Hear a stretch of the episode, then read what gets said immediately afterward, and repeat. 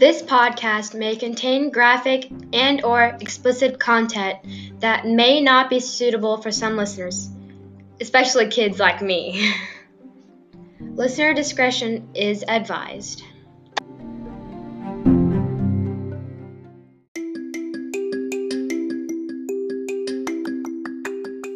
You're listening to the Real Life Podcast, brought to you by the Thin Blue Line for Women. In this podcast, we open up and talk about real life issues as they relate to first responders. It's raw, it's real, and it's about time. I'm Tamara, your host. Thanks for joining me.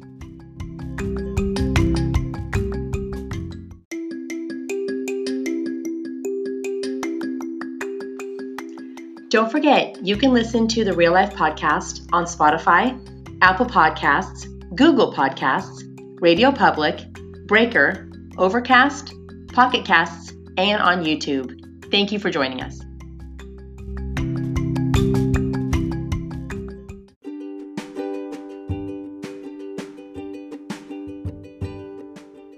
I have some interesting stats about my podcast that I thought I'd share with everyone. About 44% of you are between the ages of 45 and 49 years old. I thought that was interesting. And I had a little contest on Twitter the other day about this next one. 77% of listeners are female and 23% are male. And other than the United States, I now have listeners in Sweden, Australia, Morocco, Argentina, the Philippines, Lebanon, New Zealand, the United Kingdom, Ireland, and Canada. And we're also on YouTube. So I've learned that YouTube is kind of a totally different beast. It has um, different algorithms, and I can't even have my own URL until I get 100 subscribers. So if you could just go over to YouTube, and I guess you can click from from the link that I put on Twitter or Instagram or Facebook. You can click the link from there when I post the YouTube um, ones, but if you click on YouTube, you don't have to listen to it there if you don't prefer YouTube, but I would love it if you click subscribe and maybe just um, leave a little thumbs up, leave a little comment that you liked the podcast or what you liked about that particular show that you listened to. Um, the algorithms of YouTube are completely different and I'm learning a lot about them. So if you could please go over to YouTube on just a couple of episodes and just you know, like again, click thumbs up and and leave some comments. That would be really awesome. I'd really appreciate that. Um, but thank you for listening. I really appreciate it. Um, again, I'm doing this all for fun, and it is fun for me. It just gives me something to do in retirement, and I love interviewing people. It's so fun. And uh, let's see. So next next week. Um, we're going to have Mother's Day, and I'm just going to replay the episode with my mom and I. So, that was the very first episode that I ever recorded, and it's so sweet. My mom is just a, a doll. I love her so much. But that's going to be next week for Mother's Day. Um, so uh, remember there's eight platforms to listen on but youtube is the one i'm trying to build up right now. Again so go subscribe if you can and click the like button a million times if you can. So um, i would really like to get my own url so thank you again for listening. Thank you for supporting. If you want to support it only takes 99 cents a month. You can click on the little button that says support that would be very helpful that just helps uh, pay for the program that I use to record the guests. That does cost money, um, but um, again, 99 cents is is really honestly all I need because if a lot of people do that, then it adds up to the $15 or $20 a month. I forget what it is to pay for it. It's automatic. So I really appreciate all of you. I, I love getting on Instagram and Facebook and Twitter and talking to everybody and just I just want to say thank you again for listening. You're all awesome. Now, let's listen to Detective Blue Line, uh, cop for 18 years, as he tells his story and he talks about the support he gets from his wife. So, on with the show.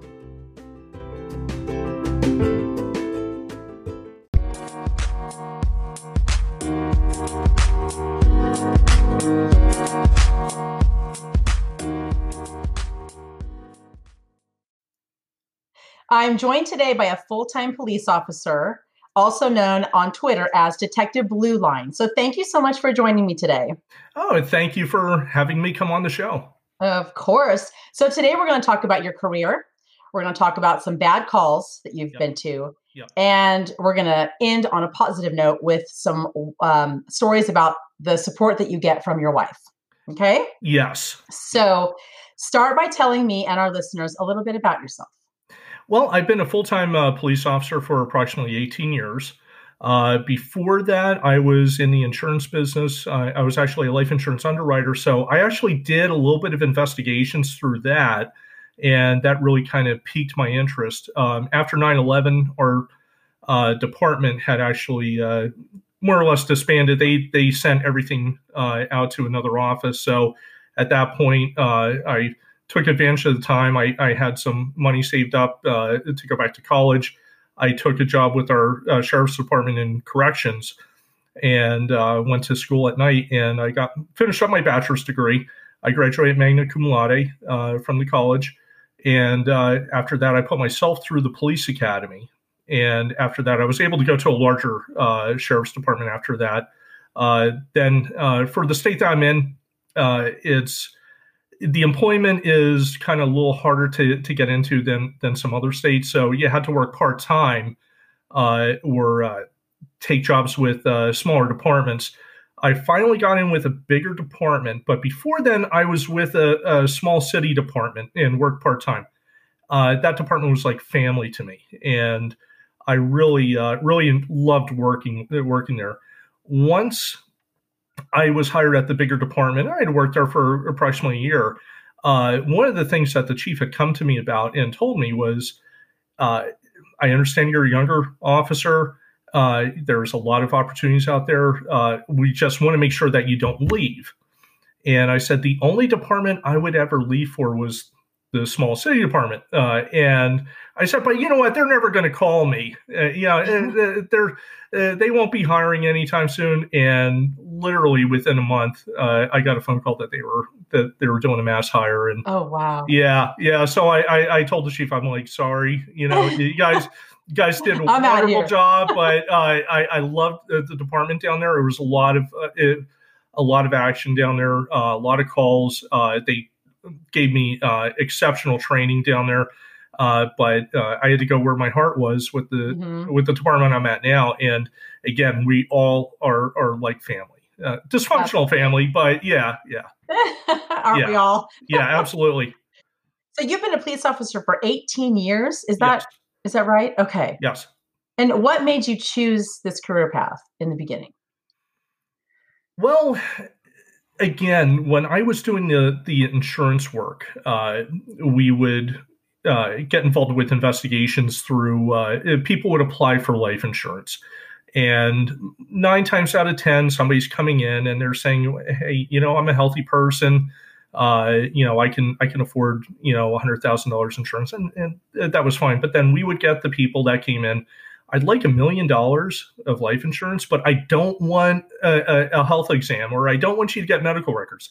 So my department was the department that that went and checked on that, mm-hmm. and uh, and through that I kind of got the taste of doing investigations, and uh, right from there uh, that really kind of uh, uh, piqued uh, my interest. And then again, this was right after 9/11, and I had given, uh, I, I, had my service to my country when I was out of high school, but I wanted to give back uh, and, and, get back into it. And, uh, and, so through law enforcement, that was uh, that was the best way to to fulfill all of that. Right, right. Yep. Now, how many different assignments have you worked as an officer in your 18 years? Well, uh, mostly with our department, uh, we have investigations and we have patrol. But with patrol, we have uh, different tangents uh, that that we can uh, work. Um, I was involved with the uh, drug task force. I, have been working with that since the beginning, and I still currently work on that. I'll tell you a funny story about that after I'm done. Um, and also with the gang task force, uh, I was one of the officers instrumental in getting it uh, in our county, and now we're part of a more regional approach for the task force and we've been very successful with our investigations here. But going back to the drug task force, back when I first started, uh, it was all about kicking down doors, doing search warrants, uh, you know, getting these guys off the street.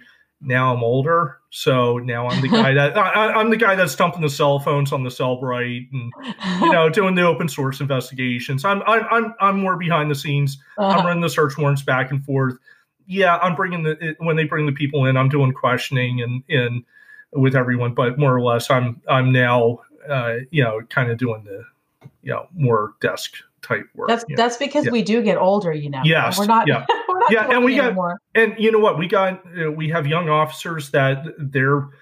Uh, I see uh, what I saw in myself.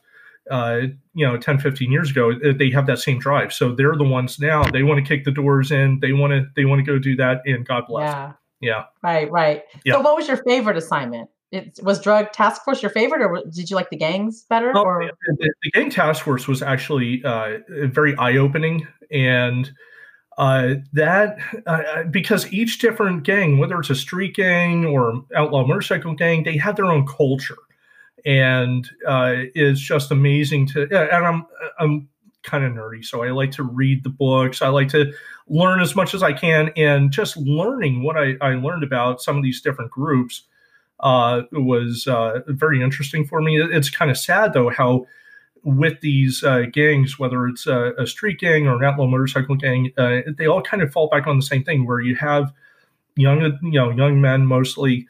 They don't have that. Um, they don't have that structure in their life. They fall into this group where uh, they they believe that they have that structure, and uh, unfortunately, it's all illegal, illicit activities that they're mm-hmm. getting involved in. But they they they look for that, and mm-hmm. uh, it's a sad point that. Um, the other thing that I did too, and I I, I had written down um, when we were uh, doing the emails was I also did animal control, and I'm fully trained as a uh, animal control officer in our county. So uh, I, I really enjoy you know uh, doing that. That that was I, I think with that that was the most rewarding um, uh, task that I've had uh, so far is working with the animal control because it's just like with with children. Sometimes they don't have voices. They can't sit there and right, talk right. to you and tell you, you know, that this is going on. You have to uh, dig in mm-hmm. and find that, and uh, and um,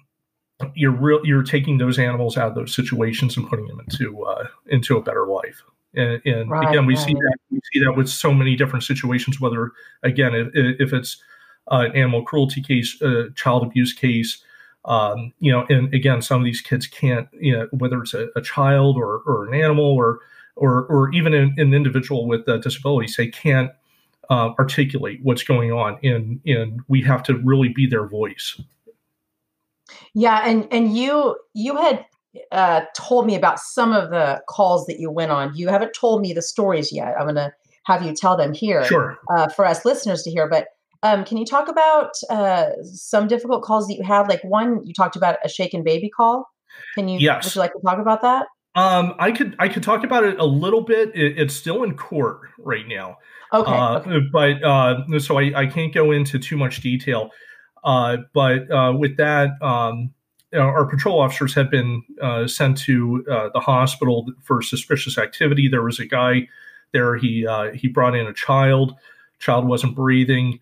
Uh, he was uh, acting very strange, not not having that normal, um, uh, not showing those normal signs that that there was, you know, that that he was going through distress. The child was going through distress. the child got sent down to our major medical trauma center. Um, there was I, I, was on the phone with our uh, children and youth uh, investigator. Uh, she would call me at four o'clock in the morning saying, "I don't think the girl's going to make it," and uh, that there we we just put all, forth all effort with that. Luckily for us, we were able to get the suspect in um, pretty much immediately, and he was able. It, uh, it, was myself and the children youth investigator, and uh, he came through, gave us a statement. Uh, gave me a video, allowed us uh, uh, through consent to to enter the house, and we got a search warrant, you know, just to cover our butts. Uh, but we went into the house. Once we got into the house, he showed us how he supposedly, you know, brought this girl down the stairs, and supposedly she fell. Um, and the doctor saw that and said, "Absolutely no way." They said this was something that they said this was one of the the most serious cases of shaken baby syndrome that they had ever seen. He claimed that she had fallen down the steps mm-hmm. uh, while he was carrying her, and, and there was no signs of bruising. Um, there was uh, he gave so many inconsistent details, and, and it came right out in the uh, uh in uh, the video that he gave us. But uh, probably the most heartbreaking part of that was um, I had not actually seen her um, I had seen the pictures, uh, and I had to go down to uh, the hospital to go talk to the doctors, go talk to some other staff there. And I, I, walked into the room and where she was. I said, "Can I see this girl?" And they allowed me to go in. And I mean, she was she had just been out of brain surgery, so she, her head was completely bandaged. She had tubes everywhere. Um, she had uh, two ICU nurses uh, keeping watch over, and you know, it abs- absolutely broke my heart when I saw that. And then, what makes it even worse is that the the mom and the boyfriend, uh, who was our suspect, um, were making such light of this uh, when they had the the password to get into the uh, to get into the uh, hospital. It was they put it down as crybaby which yeah which is uh, which is absolutely horrible. I do actually i did not send this link to you. I'll, I'll send it to you afterwards. Um it was about uh, two years and i've been keeping up with with everything. And again the court case is still still pending. He's actually uh, awaiting sentencing right now. Uh, but um there was a uh, in our local newspaper there was an article about a group that had given uh, bicycles to special needs children. Now, I knew that she ended up getting formally adopted by one of her nurses at the rehab, but I didn't know anything else, like where she was, or, or uh, I, I was just getting updates about her condition. And lo and behold, on the front cover of our of our local newspaper was a picture of our victim riding one of these special needs bikes. So she lived. She lived.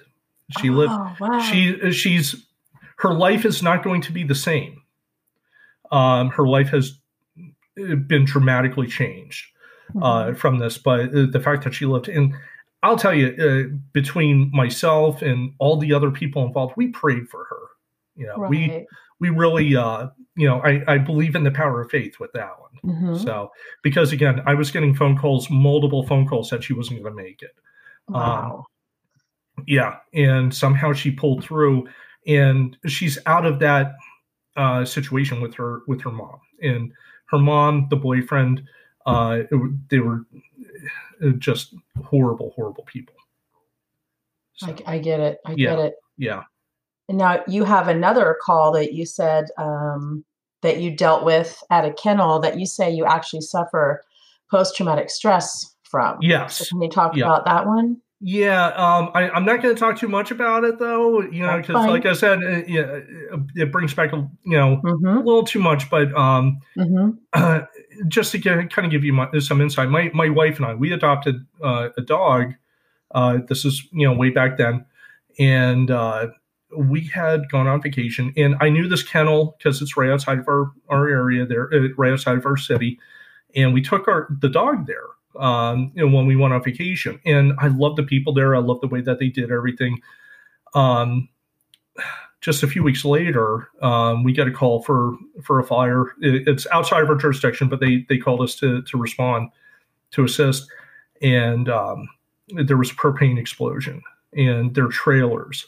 So um, all the dogs were were in the cages. So we, uh, myself and uh, there was four other officers. We we went into the into the fire along with the fire company, and we're pulling dogs out of the cages left mm-hmm. and right.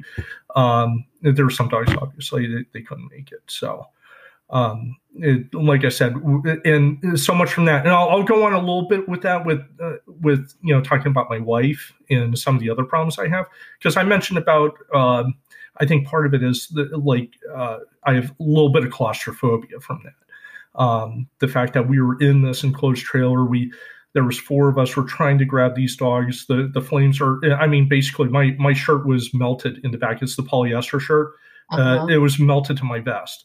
Uh, by the time we got done, uh, just from the heat in there, and mm-hmm. um, yeah, like I said, I with that I, I I'm better now um, I still have some residual, you know, uh, things I deal with with it. But um, for years, I I couldn't talk about it, and every time I thought I, I think about it, I just I would think about my dog being mm-hmm. there and how you know all, and again it goes back to the animal cruelty part where you have these dogs that they don't have a voice they they can't sit there and say hey can you you know uh, i, I need help or you know and so right. Just going in there and seeing the, these helpless animals in there just really you know like i said that it really upset me. And and, it, and you said that your dog was in there just the week prior right? Yes, but yes. it was out at home yes, safe. yes. And then even and then even going and, and, it's weird because like there were some other traumatic things that happened that day. Um uh basically and, and i know you have your little you know thing up uh, you know before the show there's some things that you may want to not want to hear mm-hmm. but like the mm-hmm. the what happened was a propane delivery and the propane driver um, was involved with the blast and oh. basically to see him and you know, like uh, basically the skin was just, you know, falling off of him. And, uh, now he survived. Um, and, uh, but, you know, he's, he's never going to be the same either. He, he was, he was trying to get in there with us when we were trying to rescue the dogs. Oh, wow. Even yeah. after being, yeah, after, up. after being blown up. Yeah. Ugh, so yeah, you can't unsee that. And, no. I'm, I'm, sure there's no, smells the that smell, the smell is what really, mm-hmm. what really, and it, it, it's just and then hearing like you know and then just kind of going into some of the other uh, senses like the sounds of the dogs mm-hmm. um that really yeah that that really the uh, the the cries oh. the barks just really uh like i said still haunts me but i i have things i do and there's things my my wife helps helps out with that you know really and like i said we'll, we'll talk about that after the after the break. Yeah so so we are going to talk about how you take your difficult emotions and your traumatic memories and what you do to take steps to relax and keep that under control. Yes. And I also want to talk about how important your wife is and how important it is to have some support. So we'll be right back. We'll be right back after this break.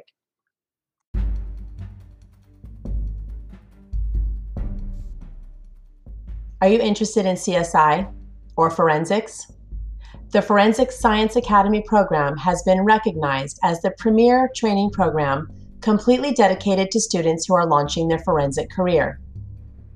The Academy offers specialized hands on training modules in basic and advanced crime scene investigation, forensic photography, fingerprint identification and classification, crime scene management, and coroner investigations. Instruction is offered in the form of weekend workshops, online courses, webinars, and seminars. Training at the Academy of Forensic Science will give students the competitive edge employers and agencies are looking for when hiring. Past graduates are now working as crime scene investigators, private investigators, forensic pathologists, coroner investigators, forensic nurses, forensic accountants, and even criminalists. The courses are taught by forensic professionals who are experts in the field and hold membership in the International Association for Identification and other professional forensic organizations. For more information, visit forensicscienceacademy.org. Again, that's forensicscienceacademy.org. So we're back from break, and as we all know, if an officer is experiencing trouble at home, it eventually affects productivity at work, and it could also lead to problems with even drugs or alcohol. So it's super important for officers to have a strong support system in place. And you're married, right? Yes, I am. Yep. Okay. How long have you been married? Uh, I have to. Uh, I I know the year because it's uh, it, it, it's uh, 11 years now. It, it's yeah. I had to. I'm sometimes I'm not good with the math, but I I know the day. Uh, I the day is very important to me, and and uh, it was in 2008 we got married, and uh, 11 years. Well, oh. coming on coming on 12. So, what does your wife think about your career as an officer? Uh, she is completely behind it. Um, we got married, uh, and we actually met um, I, I, met her on the job. And it, it, you know, not to make it sound too stereotypical because this happens sometimes, but she was working as the uh, check-in uh, clerk at the hospital. So I, I, would come in and, you know, when I was working night shift, I bring the DUIs in. She was working night shift. So that, that's how it all started. So I, I always hear people talking about, oh, nurses and cops, you know, and yeah, kind of, kind of the same thing. So that she knew what I did. Um, she knew about the people that I dealt with. And uh, now she doesn't work at the hospital anymore, which is good um, because things kind of got worse now. But um, but she uh, she is 100% behind me with this. However, the two of us are both both of us are counting down the days uh, for my retirement. So I bet. So that, yeah, yeah. And she said, "I don't want you to put a uniform on." You know, and she was like, "As long as you're as you feel that that's the right way to go." Um, now, I did tell her I might look into becoming a park ranger. She's happy with that, but she doesn't want to see me go to another department after mm-hmm, Mm-hmm. So, yeah, yeah, yeah. So, so do you two hang out with other officers and their wives? Like, are, uh, do you have a lot of couples? We, yeah, we we keep our we keep our social circle kind of kind of closed. Um, and when we do, it's it's usually other officers or ironically her best friend at work who uh, she you know doesn't work in the medical field anymore. She works with a warehouse. Um, her best friend is married to a police officer, so now the four of us go out, and you know okay. it might be you know, I, and I don't drink, so uh, I'll tell you know they do their wine tours. So of course you know mm-hmm. me me and her husband will sit there and swap war stories, and the girls go have their wine. So um, but yeah, we keep our social circle kind of kind of tight. Um, mm-hmm. You know, family means a lot to us, so we're very very close with our with our families. But um, like I said, most of the time, no. You know, and she said even for her, it's hard uh, because she hears other um, other coworkers talking about some of the issues that they have, and she's like, you know, listen, you know, some of the stuff that that you know my husband's gone through is completely in a different different ballpark than mm-hmm. you, know, what they're going through. So mm-hmm. right. Uh, Has she ever been on a ride along with you or with anyone else? No, she hasn't. Um, I know she's expressed interest in it, but um, I don't think she she wants to at this point. yeah, she shouldn't. yeah, yeah. away from there. yeah, and and the one thing is, is that with her working at the hospital, um, like I said, we brought in DUIs, but then we would also have 302s, you know, mental health commitments. And she has seen the absolute worst. She's seen some funny things that have happened, but she's also seen the worst where, you know, we're bringing somebody in for an involuntary and they decide to, you know, uh, throw down and, you know, we're the only people there that can that can help out, and mm-hmm. uh, sometimes it does get ugly. Mm-hmm. So when you come home from your shift every day, do you tell her about things that that happen on your shift? Like, do you give her a, like a rundown or a debriefing of everything you did? I don't. Um, you know, one thing that that we kind of have this understanding with is, uh, unless there's something that's really bothering me, I, I won't talk to her about hey this you know this is the calls that I went on uh, uh, these are the the things I investigated. She knows uh, and the one thing is is that you know especially now with social media everyone kind of knows what's going on. But um, but with her um, she doesn't come out and ask and, and basically we we have this understanding and and, it, and I think this is an understanding that a lot of police officers and their wives or, or husband should have is, you know, if you sit there and say, "Hey, what what exactly happened?" or uh, sometimes you don't want to want to rehash that, and mm-hmm. um, you know, and it's best. Uh, she knows that if I have something that I really want to, uh, she'll know, and we're kind we kind of key in on each other so that she knows if I if I'm having a bad day. Um, it's not so much that she'll ask me she'll come up and she'll give me a hug you know or she'll she'll you know uh, come in and say hey are you all right you know without directly asking about what happened and then i can say hey listen you know we just helped dealt with a with a death investigation or i might go into something like that but i won't go into too many details and like i said we we both have that understanding Okay. Um, I also don't do the same with her either, you know, because she does have bad days, and I'm kind of I'm kind of the same way where uh, if I see her having a bad day, it's the same thing. I'll come up, I'll, I'll, I'll, I'll give her that support, and if she wants to talk to me about it, I'm there uh, for for her to talk about. Okay. Are there any things that you two have agreed upon that you just absolutely will not tell her about, no matter what? I don't think so. Uh, I mean, you know, I, I don't think that there's anything out there that that really uh, like I can't. Um, there's things that I keep, you know, that I'll keep, and but she knows about them. You know, she knows about the feelings I've had with the uh, with the kennel fire. She knows about some of the feelings I've had with some of these other cases I've worked on, uh, and she knows about you know kind of the trauma that goes along with it. Um, but um, we don't really keep anything secret uh, okay. per se. Um, it, it, the funny thing is, is and this is actually kind of kind of silly. Is we did do a prostitution bust, and I told her, I said, well, I said I might have to go in there as one of the one of the people. She was like, oh, that's fine, you know. So you know, something like that, you know. I, but like like I said, some of the the deep feelings I we have another outlet, um, and I'll talk about that maybe a little later. Uh, that I and uh, but basically, there's nothing really that I'll I keep hidden from her. Okay. Now, since since you said she offers you a lot of support, do, is it safe to say that she notices shifts in your mood and asks you what's wrong? Like if you oh, walk absolutely. in the door. Oh, absolutely. Yeah, no, no. She she's really like I said. The two of us, uh, we really kind of pick up on each other's uh, uh, feelings and everything.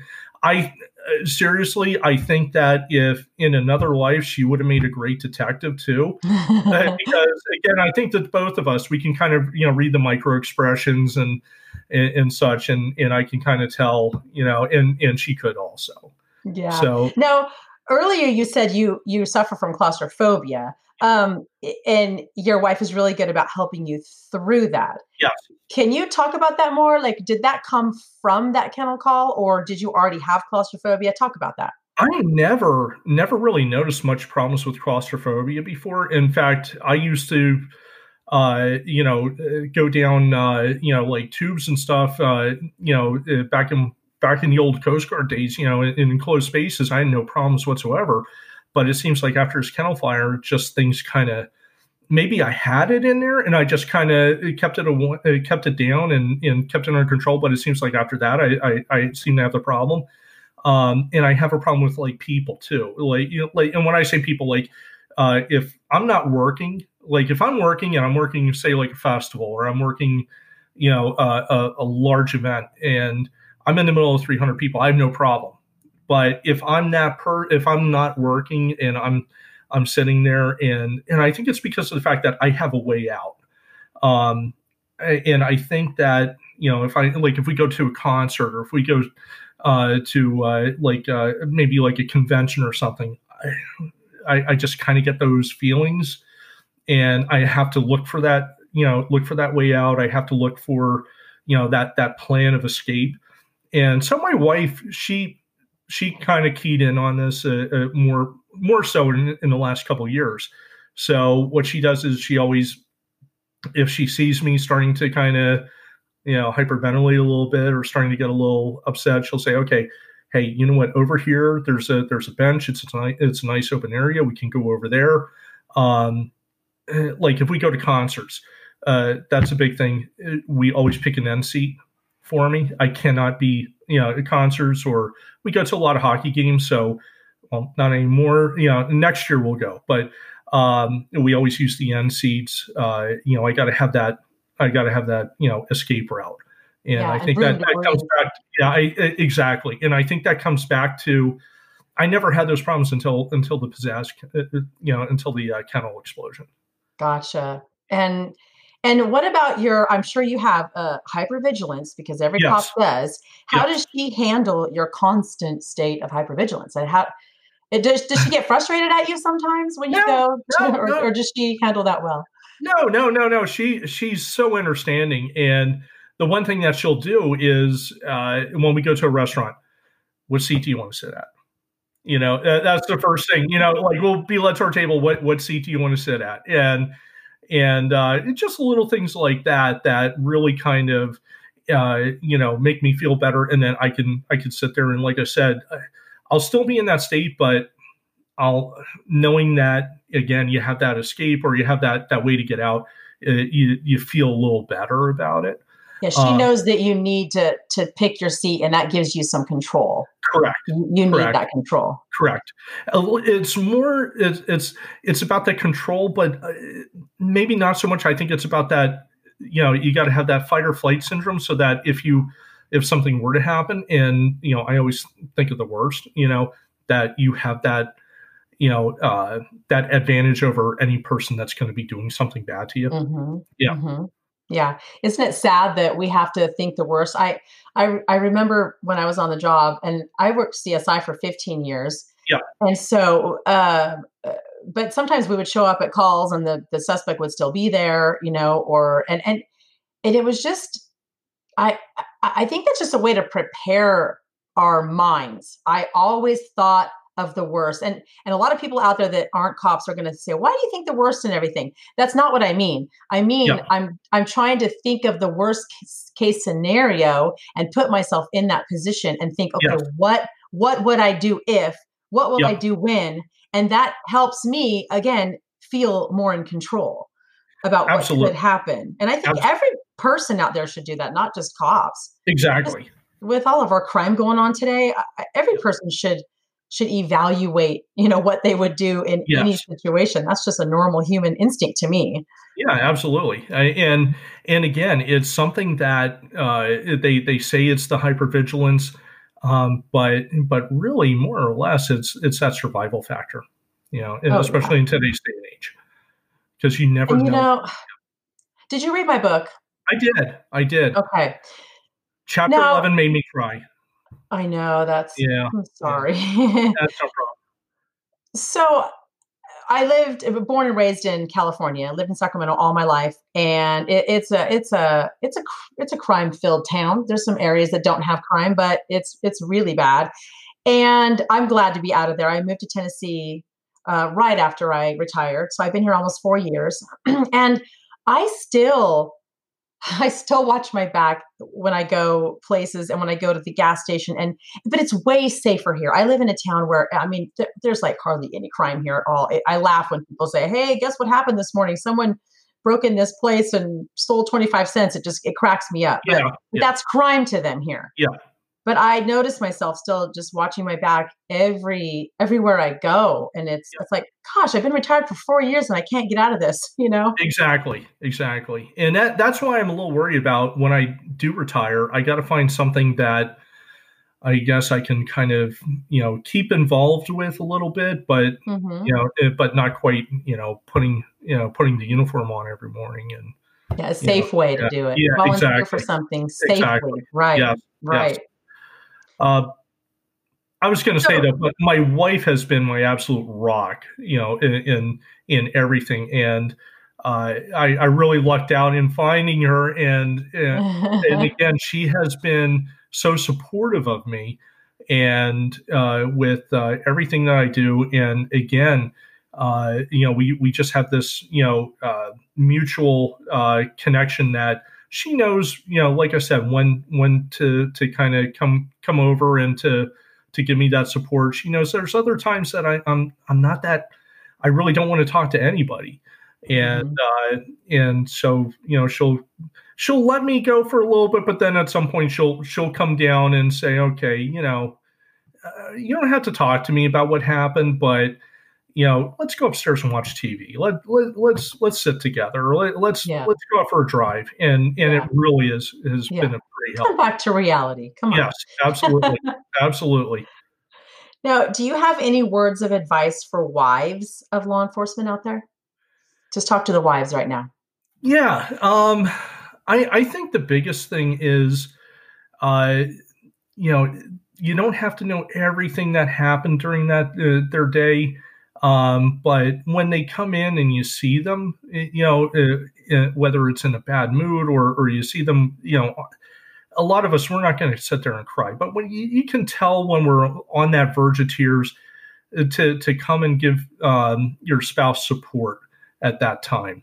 Um, because there's been plenty of times that I've, I've gone through some really rough times uh, and had some really uh, nasty calls. And I don't want to tell my I don't want to tell my wife about you know the the call I just had and and to get her upset, but she'll come over and you know and she'll comfort me without really you know going into into the details. Um, one day in particular, it, it, it wasn't really on on here, but one day in particular, uh, we had a uh, young lady who uh, tried to commit suicide uh, by self immolation. Um, she survived, and she was sitting there talking to us. Um, it was kind of the most surreal thing to to see, and it's one of those things that I'll never forget. Um, my I came home my my wife knew I was upset, and I, I didn't want to talk to her about it, you know. And she kind of knew. I was like, I was like, listen, I said something really bad happened, and she can almost. The worst part was was that she can smell on my clothes oh, wow. that odor, and uh, she said, "Well, I didn't see." I, I said, "Yeah," and I said that that's. I, I don't want to go into it too much further, but you know, she just came by, she gave me a hug, and and uh, that made me feel a lot better. So sometimes wow. little signs of little signs of affection like that, you know, rather than than hey, tell me what happened, you know, is uh, a much uh, greater gift uh, than than anything else. Mm-hmm. Well, so so would your words of advice for wives also include um, if if your husband is not talking after a couple of days, um, like, like when like when when should the wife be uh, worried? like what like how many days should go by without the guy talking yeah i i i, I would say after a couple of days i mean uh, i've had things where uh, things have gone gone south and and you know with an investigation or, or something at the department and i may not talk for a couple days um, uh, once it goes into that third or fourth day i think then and then is the time to to kind of and again not to be direct you know but just to to go up and and offer that support for them mm-hmm. okay yeah. now do you have any words of advice for male officers out there who don't have um you know their their wives are not cops um really i, I mean the the one thing is is uh don't always talk shop with them uh, mm-hmm. yeah, and that's kind of the biggest thing. Is, uh, you know, you don't have to talk shop, um, but uh, just go out and appreciate what you have, and appreciate that that you have somebody that's connected, you know, um, outside of the the police world, you know, that that can help bring you, you know, back to reality sometimes. Because I, I think that's what my wife has has been, you know, excellent at. In, right. yeah. That's awesome. This has been such a great interview. Thank oh, you so much. Yeah, yeah. Thank you very much for coming on. Thank you for your 18 years of service. Thank you. Tell your wife, good job. All right. I definitely will. I definitely will. in, in being a law enforcement wife. Yep. Yeah. Yep. So thank will. you. I really appreciate your time. All right. And I appreciate the interview. And again, thank you so much for having me on. You're so welcome. Thanks. All right. All right thanks.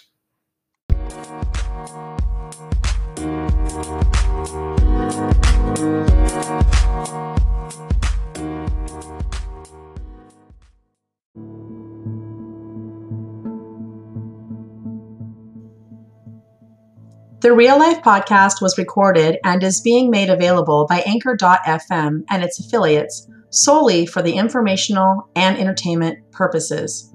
The information, statements, comments, views, and opinions provided and or expressed on the Real Life podcast are entirely those of the host, guests, and callers, and are responsible for all show content and do not necessarily reflect the opinions of the agencies and communities that the guests may serve.